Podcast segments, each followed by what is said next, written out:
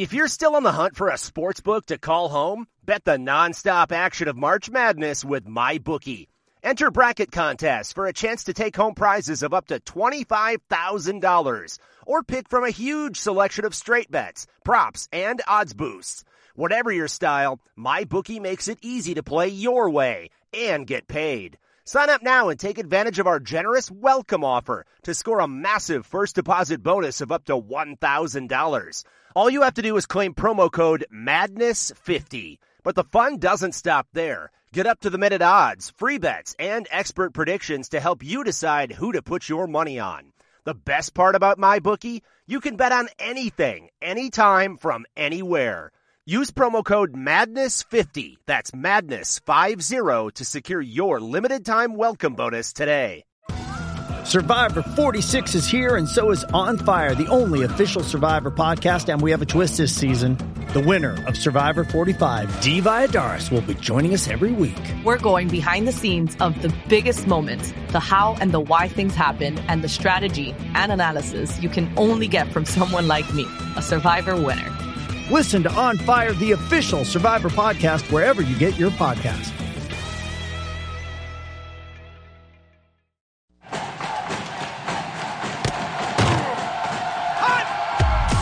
Broadcasting live from Florida's capital city, this is the Jeff Cameron Show, brought to you by Orange Theory Fitness on Real Talk 93.3. Now, stop what you're doing and listen closely. It's time for the Jeff Cameron Show in five, four, three, two, one.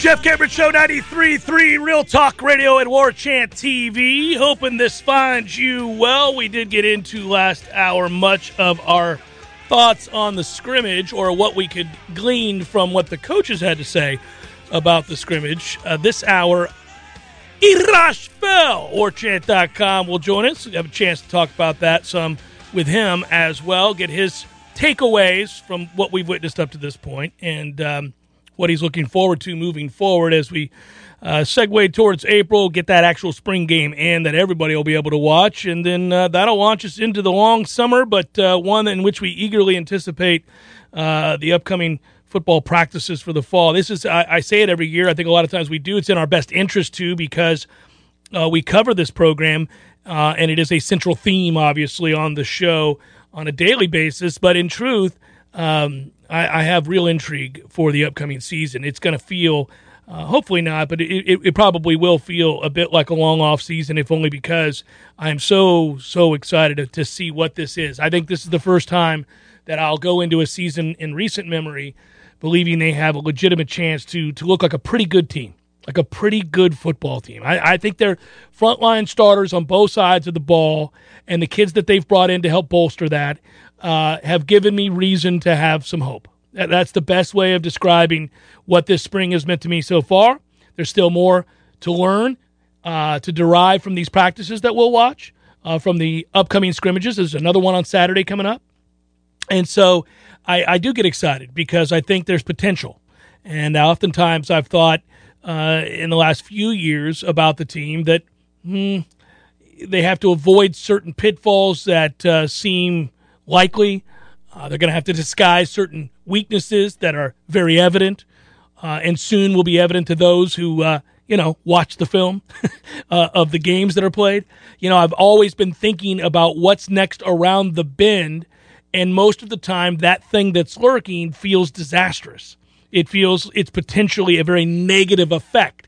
Whereas this spring, I've been able to derive a little bit more of a hopeful attitude by what I'm witnessing uh, on a regular basis and what I'm hearing when we aren't able to watch. Uh, that's the difference, I think, this spring is that I've been able to say, well, they're pretty good here. They're pretty good there. They got a little work to do here. They're really good here. There isn't, there aren't too many moments where I've got, you know, I've, I've, I've kind of reached back and thought, hmm, they are awful right here. That is going to be a problem.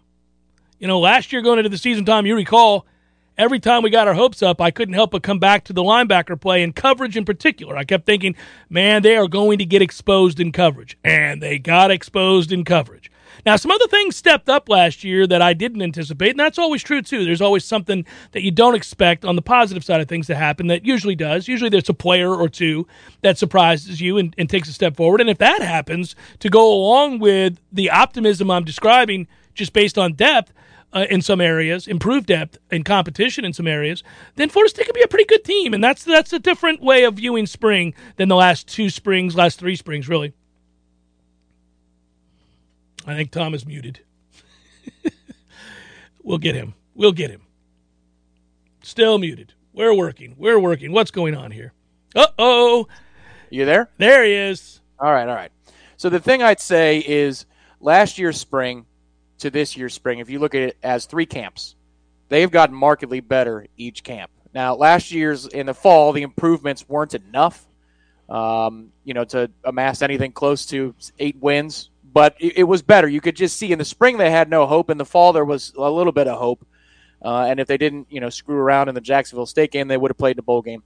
This camp, you go, okay, this is another incremental bit of growth. It's just evident everywhere you look. The reps are better. There are more reps in this camp being won for good reasons by somebody who makes a good play rather than they're won by default because uh, a defensive back has no chance to cover a receiver, or a tackle or a guard has no chance to block a defensive lineman. I'm talking about the ones. They need to build up that depth, but you're seeing more reps won. And that's the thing that jumped out to us in the beginning when they were in shorts with the receivers, that the receivers were actually winning some battles. The pads come on. It has continued. The receivers are going and finding the football. They're making contested catches. They're creating separation off the line of scrimmage. On the defensive side, you have edge rushers who are unproven, winning some battles. McLendon started out with his hair on fire in camp. It's been limited some, but he still shows flashes, and Jared Verse has just been consistently getting better. Practice after practice after practice. I have to imagine if he had a good day on Saturday, which is what we're hearing, that his confidence should be through the roof when we watch practice tomorrow because he knew and he put it on a pedestal. He said it himself in media availability last week that this is where the depth chart is set. So he knew that there was extra pressure and he responded to it. I, am looking forward to seeing how this group responds to what sounds like it amounts to a well played scrimmage what it does for their confidence and how the reps look and sound. Uh, maybe the offense has a little bit of edge to them on Tuesday and Thursday because they lost this first scrimmage by most accounts. Something we didn't bring up when we gave the plus minus grades and where we're at in assessing this team. Uh, I know Ira wrote a piece on warchant.com that you can read with uh, some of his observations as well. We didn't bring up tight ends. Um, and Lord knows we could spend uh, several shows uh, breaking down the tight end room because there are 11 of them. Uh, but oddly, I, I, think we can get to the heart of the matter here. Um, and I don't think this does anybody, I don't know, this doesn't embolden anybody. And maybe that's unfair to the young man. But have you not thought, because I've never brought this up to you, so this, this will be an honest reaction here. Uh, I thought Wyatt Rector has been uh, by far the second best tight end in camp. He's made some great plays, uh, contested catches down the football field. I don't know that I'm buoyed by that. Uh, that, that I don't feel good about that, but that's the truth of what's happened. Now, I think that I keep waiting on Jackson West. I don't know. You know, uh, Douglas is what he is. Uh, Brian Courtney's the guy that everybody is excited about, but he hasn't really done much in camp other than when you watch him run, you're like impressed by that size and mobility. But he's not making plays uh, in in these in these moments where they're going good on good. I, I I don't know, man. I just that room is still a bit of an enigma. It's a little frustrating for an offense that relies heavily on the position, that wants to utilize uh, a diverse set of skills at the position. Uh, they, they they only have Cam McDonald as a guy that they know they you know that you can roll out there and you believe in. He's got weaknesses in his game. Um, he's he's a an average tight end at this level. Uh, although he looks like an NFL player, uh, body type wise, I like that kid. He works hard. He's a smart kid and seems to do everything he can to get the most out of what he has. But but again, it's limited, and I'm not seeing anything behind him that I feel great about. But Wyatt Rector has been the second best tight end out there. Yeah, um, Markeston's had a few moments in practice where you say, "Oh, okay, that that's a nice moment. That's a good flash play," but he's not playing with the consistency that I think he can be your sixth offensive lineman and play whatever role. Because th- like, there's a bunch of different ways that Mike Norvell would like to use the tight end position. There's like the on the end of the line guy that you're used to seeing in old pro style offenses back in the day, like uh, Jordan Wilson. That's what they were trying to get out of him to a degree. Mm-hmm. Uh, there's the H back in the backfield. There's the Mhm. Nick O'Leary type that Jim Fisher used. Brian Courtney projects to be that Nick O'Leary type towards the end of his career, or you know maybe in a year or two. I think it's too much too soon, but the flashes are already there. Like he does things that you can't teach, which is great, and so he will be somebody that we look forward to watching down the line. But I don't think that time is now. You're right about Wyatt Rector. Uh, he's been more consistent than most. I saw Jackson West deliver one of the great pancake blocks of camp last week, uh, which was pretty impressive. It was on a linebacker. I'm not saying it was on a D tackle or anything like that, uh, but you're, you're reaching. You're reaching when you're talking about this segment group, and maybe it's one that if you've got an extra spot and somebody fits this offense, maybe that's what you dip into the portal for. Because I think if you're talking about instant impact of uh, an above average power five level player on any posi- uh, in any position group on this roster, it's offensive line first, and it might be tight end second. Now that you have Tatum Bethune, it might be tight end. Yeah, I'm tired of waiting on that room, man. Um, you know, I think I think part of the frustration is that it, you know, you look at the roster and you're like, really, we got eleven of these guys and nobody can play. You know, part of it is is, and there are some guys. I'll just say it, man. There's some guys on this team uh, at that position who can't play a lick, not even marginal. Like, have no business being out there. Yeah, the way I describe it is that position group looks compared to what Florida State should look like, like most of them did last year in spring camp. So if I'm trying to spin what you're talking about into a positive and be a member of the JCS PR firm, yeah, yeah.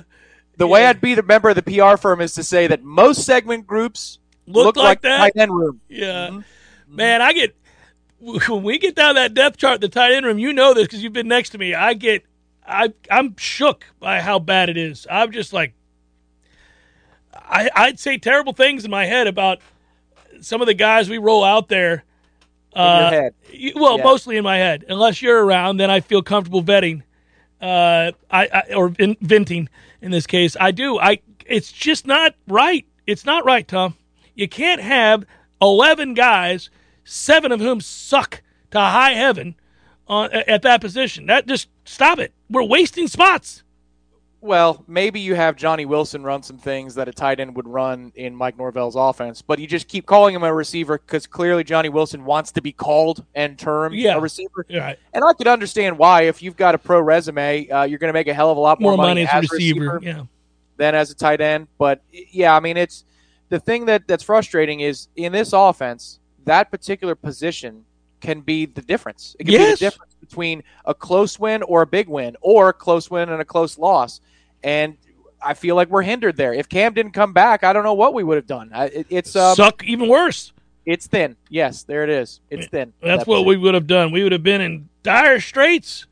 It's uh, very aggravating. I would also note uh, that we haven't mentioned it yet, so I'm going to bring it up. Uh, Duke, North Carolina, in the uh, in the Final Four, uh, and it was an ACC uh, love fest over the weekend with all the ACC squads playing. And for a time there at half, Miami has the lead on Kansas. I'm like, oh boy, the terrible ACC is just making all kinds of inroads. Now, I was glad to see the team that we swept uh, during the course of this year bow out to the one of the great terrible rugs still around in the game, which is Bill Self's rug. Which I remember calling out the day I saw it. He was he went from balding I mean, really balding quickly to all of a sudden having this snap-on thing that he put on, uh, and and then just unwavering in his support of that ridiculous uh, rug. He's never altered it. It's still just as sorry as the day it was when he when he when he made its debut. Yeah, can I say what is it about basketball and bad rugs? Because I mean, a few of them come to mind immediately. And if they're not bad rugs, they'll color color their hair Yes. excessively. Where you're like, what what are we doing here? There is You're something 80 years about- old. Who are you kidding? Yeah, they don't live in reality in the basketball world. No. Mike uh, Fratello back in the Oh, day, Oh, buddy. uh, Joe Lunardi. Oh well, of the- Jesus, Joe's is the, that may be one of the worst wigs ever. That That's looks William like a- Shatner level '80s wig. It looks like the thing you snap on the top of a Lego man. Right. You know, like the, like- the hair you put on the Lego man. Mhm. What is it about basketball? Many other walks of life, they figured out how to make it at least somewhat believable. In Right. football, you don't see a lot of them. Tom Brady's got one of the best ones of all, all time, all time great wig. As not basketball. No, not basketball. And they're very visible in basketball. So that's the one where you got to put the extra effort in. You don't have a helmet to hide. You've got you're out there. You're on Front Street, baby. You better get something solid where we're not like that can't be the first thing I think. Like Bill Self has been an uber successful coach and then some. But I don't think about those successes. When you say Bill Self in Kansas, I go, that's a piece, huh? Look at all that. Look at all that rug right there, huh? That's the first thing I think of. I don't think of great X's and O's, great coach, gets the most, really good recruiter. I don't think anything like that. I'm like, look at that thing. I forgot about it until we get to the Sweet 16 every year. Then I see him again and I go, well, there's Kansas again and that ridiculous ass wig. Anyhow, I'm glad they won the game. Uh, I, by the way, I, um, I have to say that for the most part, I'm less high on or not as enthusiastic on uh, any of the Cinderellas that entertain us in the tournament year in and year out. I love upsets just like everybody else. It's one of the magnificent things that happens in this tournament. It's what's unique to this tournament. Uh, but most of the time, I, I am always falling back on the knowledge that no matter how great a story it is, uh, the cream rises to the top, and you end up with a Final Four that looks a lot like Blue Bloods year in and year out. Right? It just it fills up with these teams that have been uh, almost in perpetuity giants. Now there are exceptions. I get it. There are exceptions, but just proof of what we're talking about. The real Cinderellas of the world, a 15 seed like St. Peter's, has never made it to the Elite Eight, and they did this year. And I wanted to bring it up because I wanted to say I loved it. I thought that was fantastic. I thoroughly enjoyed it. It made me laugh. And I'll tell you why. For all the criticism that our potential our fan base in particular levies at Leonard Hamilton, can you imagine being part of that Purdue fan base and losing to that team? They should be ashamed of themselves, and he should be ashamed of himself. That is humiliated. He's oh, he he rolls out a land of giants with perimeter shooters everywhere, NBA star talent, four deep at least going to the league, and they lost to that team. That's humiliating. That that that is absolutely now that would be something that would infuriate me if I were a Purdue. You remember watching Purdue early in the season? Obviously, boat race our ass, but then you turned around and watched them for much of the year. The one thing that was lacking with them is they didn't defend, but they were never lacking for star power offensively. They were never lacking for uh, size on the interior. They were never lacking for shooters on the perimeter or handlers. And They, they had everything a team could want, and they get the gift of a lifetime. They get this St. Peter squad that has no business being where they are, right? They're just the defensive principles, defensive principles, defensive prin- principles. That's what how they won, and they stuck to them. And it's it's you know, hey, kudos, great. But at some point, the clock strikes midnight, and we're all saying the clock is striking midnight when you face Purdue. You've got nothing. You have no answers at four different positions for what Purdue's bringing to the table, and Purdue loses that game. That's humiliating. Good for St. Peter's. Yeah, I can't disagree with you there. And that's also a MAC team, so there you go. The MAC team does what Florida State could not on the road. But Hmm. yeah, if if Purdue played, I think just about every team I've seen in college basketball in the last three four years, the night that they played us at home in the ACC Big Ten Challenge, I think they beat every single one of them. Yes. and that looks it looks sustainable. Leonard's comments afterwards, he's not usually this effusive. No. but his post game presser was, "That's one of the best teams I've seen in a long, long time." That's just that team is that that's ridiculous. And if that's how you start a year, and you set up all these expectations in a conference everybody was all too quick to crown as the biggest and best conference in the country in terms of total talent, top to bottom, and then you lose to a 15 seed. yeah, yeah. Yeah, but there on one one note about um, you know the cream rises to the top. What's interesting is I saw a note on ESPN Sports or Stats and Info today. This is the first time in tournament history that there are multiple champions in every one of the final four slots. First time in history that there's been multiple multiple times. champions. Yeah. Yeah. Well, you know, the oddity when we went into this thing was I talked a little bit about, um, you know, Duke being one of the seven or so teams I thought could win the national title if they put it all together. Uh, they have. Um, one thing that stands out when we go through these teams, go through and look at there are any number of articles. You can do this with North Carolina as well, uh, in Kansas, and you know uh, on down the line.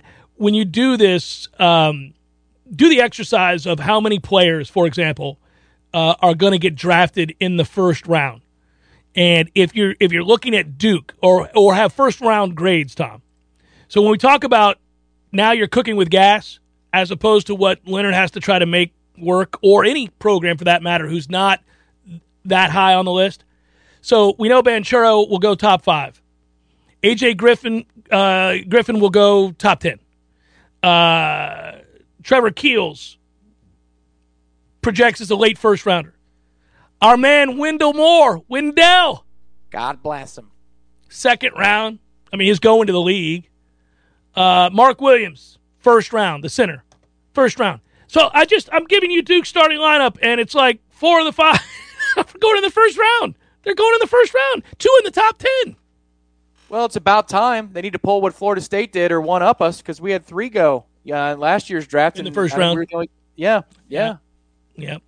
You No. can be as decorated as Leonard. You know, this is our down year. So, you know, because Mike, uh, he had the COVID year where they couldn't win ten games. So it's about time he bounces back. I, I think it's, it's fitting to put a to put a um, a ribbon around the the talk about rugs and, and coloring. It should be Bill Self versus Coach K for the title Mm. because you've got A magnificent wig and jet black paint. It's natural, all natural, all the time. It's the Jeff Cameron Show 93.3, Real Talk Radio and War Chant TV. Ira Schoffel from warchant.com. I think coming up because I've gone long. It's 25 after. He can go 230. He can, right? He, no, he canceled. What are we doing? Yeah, he got tied up. They're doing pro day. Man, Uh, I don't want to hear all this nonsense. Poppycock, Ira. That's poppycock. Pro Day sucks.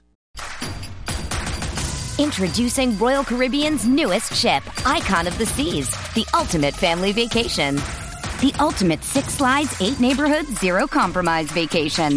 The ultimate never done that, can't wait to do it vacation. The ultimate chillin' by a different pool every day of the week vacation. This is the icon of vacations. Icon of the Seas, arriving in 2024. Book today. Come seek the Royal Caribbean. Ships Registry Bahamas.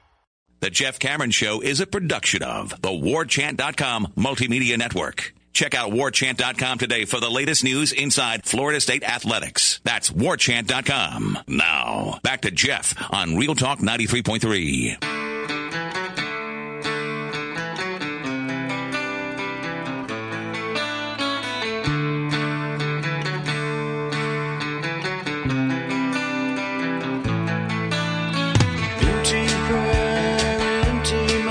Jeff Cameron Show 93.3 Real Talk Radio, War Chant TV. All right, so no no Ira this segment. He got caught up with uh, with Pro Day. Hey, and I didn't mean that as a slight to uh, Jermaine Johnson uh, having the opportunity to uh, to do what he's doing, but I think that's kind of a I mean, he has cemented himself at this point. It's been fun to. Uh, by the way, Tom, who are you rooting for? Are you going to root for North Carolina? Or are you going to root for Duke? Oh, North Carolina. You, you, that's an easy answer. I, I want to see exactly what happened. Yeah, you want to uh, see them get boat raced? again. I want to see it happen again. I, I because it's going to be on so many layers. You'll see the Duke fans in the stands. They're really, really good at this on the NCAA tournament to capture the that fan. Yeah, yeah, It's, yeah. it's going to be on everybody's you know memes or whatever. And then Jim Nantz, oh my, he's going to cry. Jim Nantz will weep on the broadcast if North Carolina wins by double digits. So that's exactly what I'm pulling for. Uh, did you happen across because it's that time of year? By the way, I hate both programs. Is why I asked you the question. Um, I, I have no love for either program whatsoever. Sure, in some way, I'll derive pleasure from Duke losing and uh, whatever look it is on the entitled fan's face that's weeping in the stands that they zoom in on repeatedly. Yes, I agree with you. That'd be great. Uh, if they win, it, it won't hurt my feelings to see North Carolina exited uh, either. Um, a program that has gotten away with a ton of academic fraud, as pointed out here by Life Spectator. That's correct. Um, just a, a program that is has run amok. Um, that said, uh, you know what? They could not have been more excited by what they got in this tournament. That's ratings gold. Can you imagine? Uh, the vast majority of the country's tuning into that game, and they are going to sing the praises of that matchup, as opposed to say Villanova, Kansas, which in, in its own right is two blue bloods, obviously. Uh, Yeah. But but but the but the sexier matchup, without question, is Carolina Duke. No, I this is one I'll watch. You know, like that I will be excited to tune into. You know, usually the Final Four is like, eh, all right. You know, if the Lightning aren't playing or there isn't something cool going on, baseball usually has begun by that point Mm-hmm. uh, in the calendar. In this in this case, it, it won't have. Um, but because it's this game, because it's Coach K's final one, I'm watching just you know kind of giggling as I turn. Are they going to do it? Is this going to happen Yeah, again? but that man may end up walking out with double middle fingers to Tom Lang and people like him. He may end up rolling on here and winning the national championship in his final year. I'm the ultimate winner. he should. Hey, if he if he wins, he should do it. He should do it. He should stand up there and be the heel, and Yeah. refer- and reference the loss at home and talk about how they may have won the battle, but we won the war because that's what I do. Like he should he should do it. Yeah, like uh, Bill Murray at a bowling alley. That's that's what he should do. He should just walk around the court going, "Oh my god, yeah, wow, should, I can't believe it." he should do it. Uh, I have to mention this because when I read it, I about spit my coffee out. And I can't know how it is that a producer doesn't get into his ear. But we're in mock draft season, and you know how much we on the JCS love mock draft season, in, in because everybody falls all over themselves to do these projections and trades, and we all live in la la land, and it's crazy. It's like a dreamland of a trade here and a trade there. But we we love comps these days. That's the big way to go about the world is to comp. Now that's born out of baseball typically. That that was something I think born out of baseball. He's a most akin to uh, Jim Rice or he's most akin to Barry Bonds or whatever you know, whatever you want to compare. And I get that in a game where statistical measurements, advanced metrics included uh, in today's game especially uh, lends itself to comparing a ball player's uh, totality, like what they are, defensive zone metrics, all that stuff, right? But now we've done it in football where we try to comp a running back to other running backs, receivers to other receivers from bygone eras or body types or whatever it might be. Mel Kiper, and I got to guess, now I don't think Mel Kiper uh, is, is, is racist. I'm not saying Mel Kiper's racist. I'm not saying that at all, Tom. But I, I, I had to raise an eyebrow when he compared, when he was asked to comp Malik Willis. Now, you know who Malik Willis is.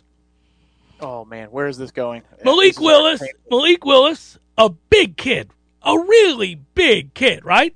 I mean, when you he's the quarter. By the way, those at home who don't know, he's the quarterback at uh, at Liberty. Um, you've watched Malik Willis play, right? Me Yeah. too. Me too. You know who I didn't think of immediately? Michael Vick. That's correct. That's correct. I Oh, didn't my- think of. did not. He Yes, did he did. Oh, yes, he God. did. Oh. Come on, Mel Kiper. What are we doing? Oh no. Mel Kiper said, uh, I couldn't believe it, about Malik Willis that he's a bigger Michael. What the hell are you talking about? Their games don't resemble one another at all. You know what does resemble one another? The pigmentation of their skin. That's it, that's all. Nothing else about their game resembles each other in any way, shape, or form. You mean to tell me, as far as we've come, and with as many choices as possible. That's who Mel Kiper went with when describing Malik Willis. He's like he's he's like Michael Vick. Did you notice that when I asked you the question and didn't tell you I was going to ask you the question, that clearly I was soliciting from you the most absurd comparison possible, and you reached into your bag of absurdity and grabbed Michael Vick because that's who he least resembles as a quarterback, but who would be the easiest to fall back on if we were using tropes and stereotypes, the way that Mel Kiper clearly did when saying, I don't know, he's a lot like Michael Vick. What are you doing? What are you doing? What are I you doing?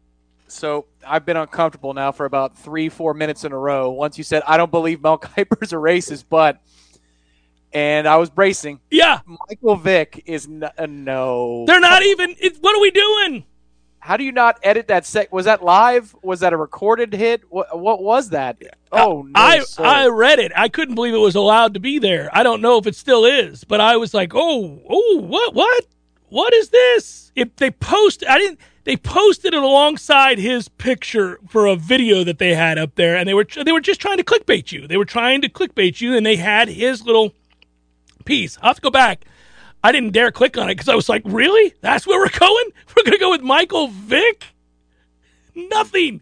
So I'm going to now, in the spirit of the joke, the ongoing joke, Tom, from now on, and we'll have to clarify it for new listeners, I'm going to do that. If I'm going to compare white quarterbacks, I'm going to compare the whitest white quarterback of all time to any other white quarterback that's coming out ever. And any black quarterback that's coming out, you're not allowed to compare them, their skill set, or anything else to white quarterbacks. It can only be other black quarterbacks, and they have to be of the really athletic type. It can't be a pocket passing black quarterback. It has to be only the most athletic quarterback that's ever played in Michael Vick. That's every black quarterback from here on out, Tommy. You'll be in on the joke, and everybody who knows me knows that this is uh, clearly me making fun of Mel Kiper. But there will be some people who are like, "What is this guy saying?" Because that's what I'm going to do from here on out. You know what I see when I look at Tom Brady? I see a lot of Steve Young. You know, it's just there's there's something about the way Tom Brady plays the game. It just it, it reeks of Steve Young. It's just amazing to see. Mm. They're, they're, so similar the way the two play. Nothing alike at all. no, it's just I couldn't believe that's what he fell back on. I went, okay, all right, that's what we're doing here.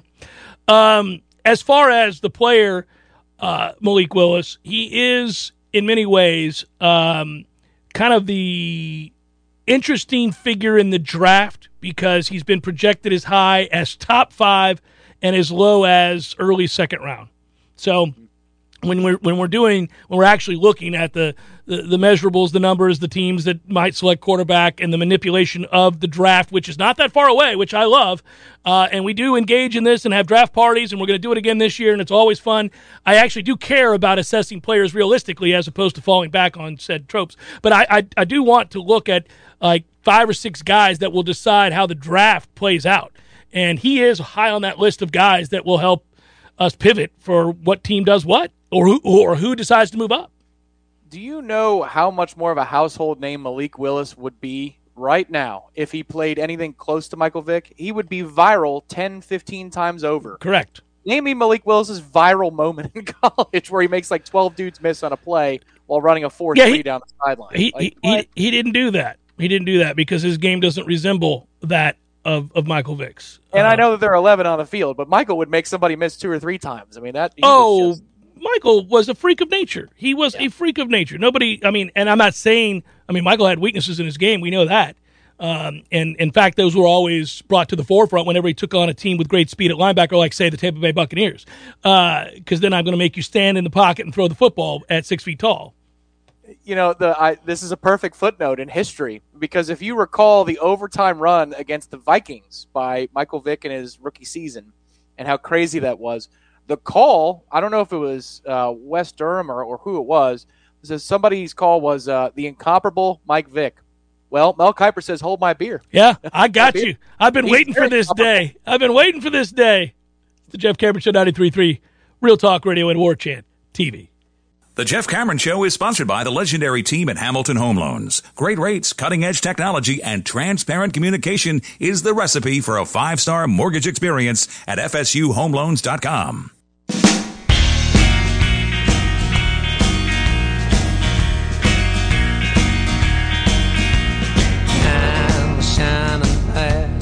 Jeff Cameron Show 93.3 and Real Talk Radio is what they are. Yes, indeedy. War Chant TV as well. Like and subscribe. Got some best bets coming for you in a bit. Has hockey normalized for you, Tom? Are we better off now where we were? We feeling good about the hockey? I think so. I believe that's accurate. I'll get to uh, some of them momentarily. I know the Lightning are back to their winning ways, which is a good thing. I know during the break, for those of you listening on the radio side of things, you heard about our friends Chad and Shannon, legendary team at Hamilton Home Loans that joined us as partners in the Jeff Cameron Show some time ago, and it's it's good to be associated with and work alongside uh, and promote our friends uh, Shannon, Chad, legendary team as noted, Hamilton Home Loans, and it's good to provide for you a phone number if in fact you're in the market for a home loan and you want a straightforward five star mortgage experience cutting edge technology. The process is not intimidating. Uh, it's it's it's an opportunity, and they see it as an opportunity to really kind of simplify the process and help you out. Uh, whether it's um, what you need right now, could be a, a, friend of yours that you might want to suggest and point this way. They are diehard Noles, fellow Noles of ours, and they can't wait to help you. Give them a call today, 844 FSU Loan. That's 844 FSU Loan. Or you can check them out online, learn more about Shannon and Chad, the legendary team at Hamilton Home Loans. It's FSUHomeLoans.com, online, FSUHomeLoans.com. All right, so this story is one that, uh, I don't know, gives us all hope. A Bettor, Tom, turned a $25 wager into over $43,000 in uh, cash on a four leg parlay by correctly predicting the men's Final Four teams. And obviously, those four Duke, Kansas, North Carolina, Villanova winning their respective regions. The four Blue Bloods uh, won, and uh, that meant a ton of money for this guy. He placed the bet early in March, predicting those exact four teams as each of the four region winners. So $43,218 later is how that cashed. And by the way, he got Duke at that time plus 480, Villanova at that time to win the South region. So he was guessing regions plus 390. North Carolina to win the East region at plus 2,000. Kansas to win the Midwest region at plus 200. $25 wager, total payout 43,218. And when you read it off like that, you realize, man, that's something we could have done. I, I liked Carolina going into the tournament, talked about how hot they were, how talented they were. I don't know that I would have selected them Final Four, but if you gave them to me at that insane amount, what, plus, uh, plus 2,000? I might have thrown pizza money that way. Plus 2,000. Yeah. Kansas seemed like a no brainer. They ended up being a one seed. Obviously, Duke was one of the seven or eight teams you thought had a chance to win a national championship. You just needed them to, to right the ship, and they did. Um, man, you know, Villanova, arguably the best coach in the tournament. Current, he's got two national titles. Yeah, I'd say you know the North Carolina long shot, not me. You know, if you're if you're looking at my bracket, I think I was 0 for four in my Final Four. I, I thought that there was, I believed that there was going to be a heavy Big Ten presence in the Final mm, Four. Mm. There, there's no Big Ten presence in the Final Four. I had Purdue winning the national championship because I figured, however you like to roll it out there, they'll be able to play it. They'll be able to score against it. Yes, then, uh, they lost to a 15 seed. Yeah, St. Peter's like, no, that's not the case at all. You're wrong. So you know, I, I think I might have been able to hit one of those, but uh, that parlay ticket would have been, I think, two hours old when it comes to That'd that. Been the end of that. Yeah, and that's kind of the end of that. Yeah. Every time you have fun sprinkling pizza money on a parlay, you're always just you know trying to find things to group where it is plausible. And seeing Carolina at plus 2,000, obviously the payoff is huge if you include it because everybody else is plus 390, plus 200. You know, there's not real value in doing that. Placing a plus 200 bet is nice on Kansas to get there, but only if you marry it with a plus 2,000 bet that Carolina is going to be there. And then, you know, if you wanted to marry those two with Villanova. By the way, unfortunately for Villanova, and I watched this as it happened 50 to 44 over Houston. I thought Houston had a chance to win the national championship this year, but they went one for the world from beyond the arc. So bad night to just miss every damn shot you take from beyond the arc, save for one. But losing Justin Moore to a ruptured Achilles, brutal for Villanova. I mean, that in my mind probably excludes them from winning a national championship. Can you imagine? I mean, I listen, nobody's crying uh, tears for Villanova, who's frequently in the Final Four and you know routinely a, a, a a team that you could see vying for a national championship. But man, to go that far, I hate it for that young man. Hate it to go that far to get to that point, and at the end of the game to boot, you're like, really? Okay, the Final Four. That I'm going to lose a, a, ruptured Achilles. Sweet Jesus. Yeah, you know. Um the thing that makes the tournament so much better and so much more entertaining than college football in this sense is what would a $25 parlay get you in college football for naming the final four in the in the playoff? Like 30 bucks? It would pay out 5 in profit? Because you know 3 of them already. Yeah. Every year. You got to find the fourth that is the low key surprise. Yeah. And it's a low key surprise because it's only going to be one of 7 or 8 teams that you're going to choose from. And this is a problem. We do this a lot uh, before the start of every football season. We kind of write in all right well Alabama Ohio State. Yeah, well, these days now, Georgia. Yeah, you got to find that fourth. Uh, yeah, it's it's it's aggravating. I most years you could be like, well, Notre Dame could back in and get their ass stomping. Uh, you know, you can find. I guess this year, had you said Cincinnati before the year, you would have made good money. And and you knew, by the way, that that your bet for that to happen. Now it got a little dicey for a while there, but you the, the game they had to win was the road Notre Dame game. You know, Cincinnati basically had two chances to prove themselves. One was a road game against Indiana, who's not any good, and they barely won, came down to the wire. That wasn't a good look for them, by the way, but it was a Power Five opponent. And then obviously the game in which they dominated Notre Dame certainly uh, catapulted them there. If you had that ticket, you would have breathed a sigh of relief after the Indiana game, and you would have been celebrating after that Notre Dame game because it certainly looked like they had a real good chance to clear that path. What's interesting now is you can take Oklahoma out of the equation unless they prove it under Brent Venables. Yeah, soon Southern Cal is going to be the other team. there it is. Because also the Pac-12 has had a lot of representatives over the years. They just usually get waxed unless mm. it was Oregon against us. But you know, Washington will get shut out, or uh, if Oregon made it, they would. But there's always that that that fourth group uh, or that fourth team that makes that semifinal Saturday or semifinal whatever day of the week it is just terrible and less than watchable. But uh, USC probably figures to be in that Soon. conversation, maybe as soon as this year. Yeah, because soon. The Pac-12 is light. Yeah, they might. The one year Michigan State made it, you're like, what is what is going on here? What Michigan State has made it? Yeah, them and Washington, I think, were the two that I was like, well, okay, because you could see the path for Cincinnati getting there. It was building to that point. They still needed some breaks and some things to happen. They almost didn't get there anyhow. Uh, and frankly, I'd be quick to kick teams like that to the curb. I'm not one of these people that bleed for the teams that play the schedule that Cincinnati plays. But anyhow, come back, wrap it up momentarily. We'll give you some of those best bets. Jeff Cameron Show 93.3 Real Talk Radio and War Chant TV. It's only a kick, a jump, a block. It's only a serve. It's only a tackle, a run. It's only for the fans. After all, it's only pressure. You got this. Adidas. The Jeff Cameron Show is a production of the WarChant.com Multimedia Network. Check out WarChant.com today for the latest news inside Florida State athletics. That's WarChant.com. Now, back to Jeff on Real Talk 93.3.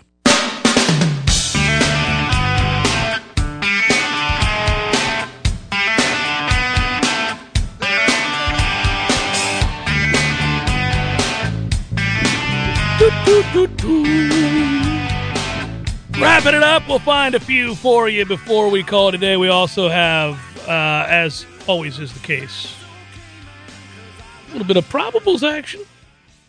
I'm getting uh, more and more excited as um, baseball season gets closer. I know, I know. I'm always speaking to the older part of the demographic that listens to this show uh, as I reference my uh, and espouse my love of baseball. Let's get to both that and the bets. North Florida Payroll Services, locally owned for nearly 15 years, offering payroll and HR services, including full online applicant onboarding and integration into payroll. Save your company money and headaches today. Head to northfloridapayroll.com. it's time for how you say with the pitching uh, probables All right. Framber Valdez going for the Astros. Good way to start. Adam Wainwright's 105 years old. Got the start today at Roger Dean Stadium there in uh, Clearwater. Remember, Tom, I used to have to read those? Roger Dean Stadium. Orioles and uh, Phillies. That is Dean Kremer and Christopher Sanchez. Blue Jays, Braves. They're in the sixth. Sean Anderson, Spencer Strider. Good name. Marlins, Nats, Edward Cabrera and Patrick Corbin. Yanks Tigers. Diego Garcia and Eduardo Rodriguez. Guardians Royals, Adam Scott. Hey now. Zack Greinke. He's also old. Padres, White Sox, Joe Musgrove, Lucas Giolito, Dodgers, D-backs, Clayton Kershaw, Corbin Martin, A's Angels, Paul Blackburn, and Noah Syndergaard. I don't know why I forgot Noah Syndergaard's with the Angels. Rangers, Mariners. That is Glenn Otto. Glenn Otto. Hey, Tom, you like this? It's Glenn Otto and Robbie Ray. hey, hey. I'm Glenn Otto. Welcome to Glenn Otto. How can I show you this automobile? Robbie Ray. Giants, Brewers, Logan Webb, Corbin Burnes, Cubs, Reds, Marcus Stroman, Tyler Mahle, and that is a look at those that shall reside on the bump.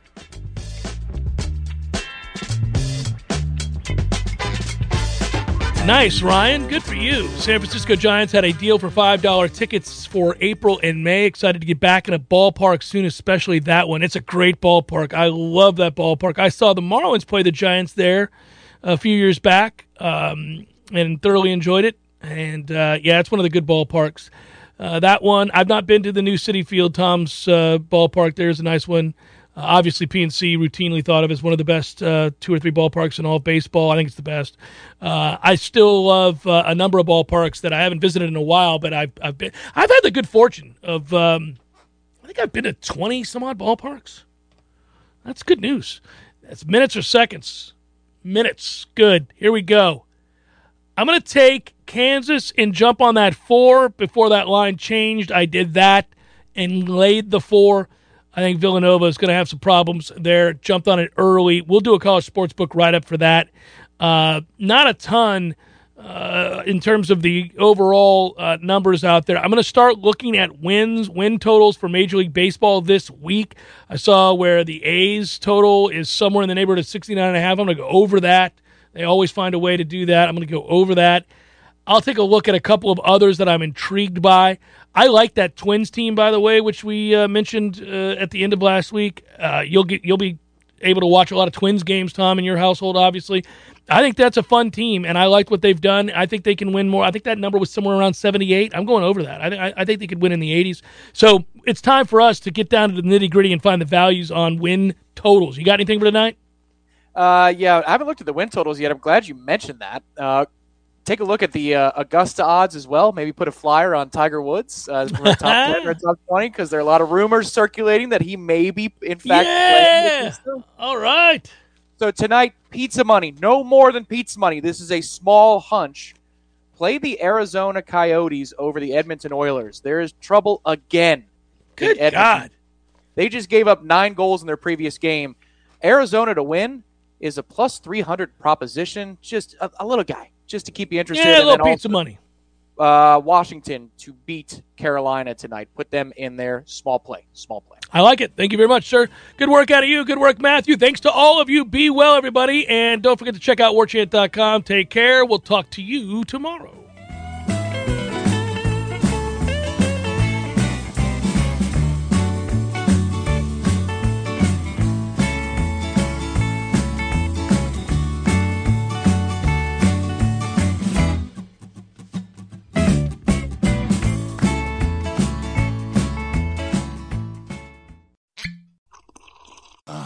Mmm.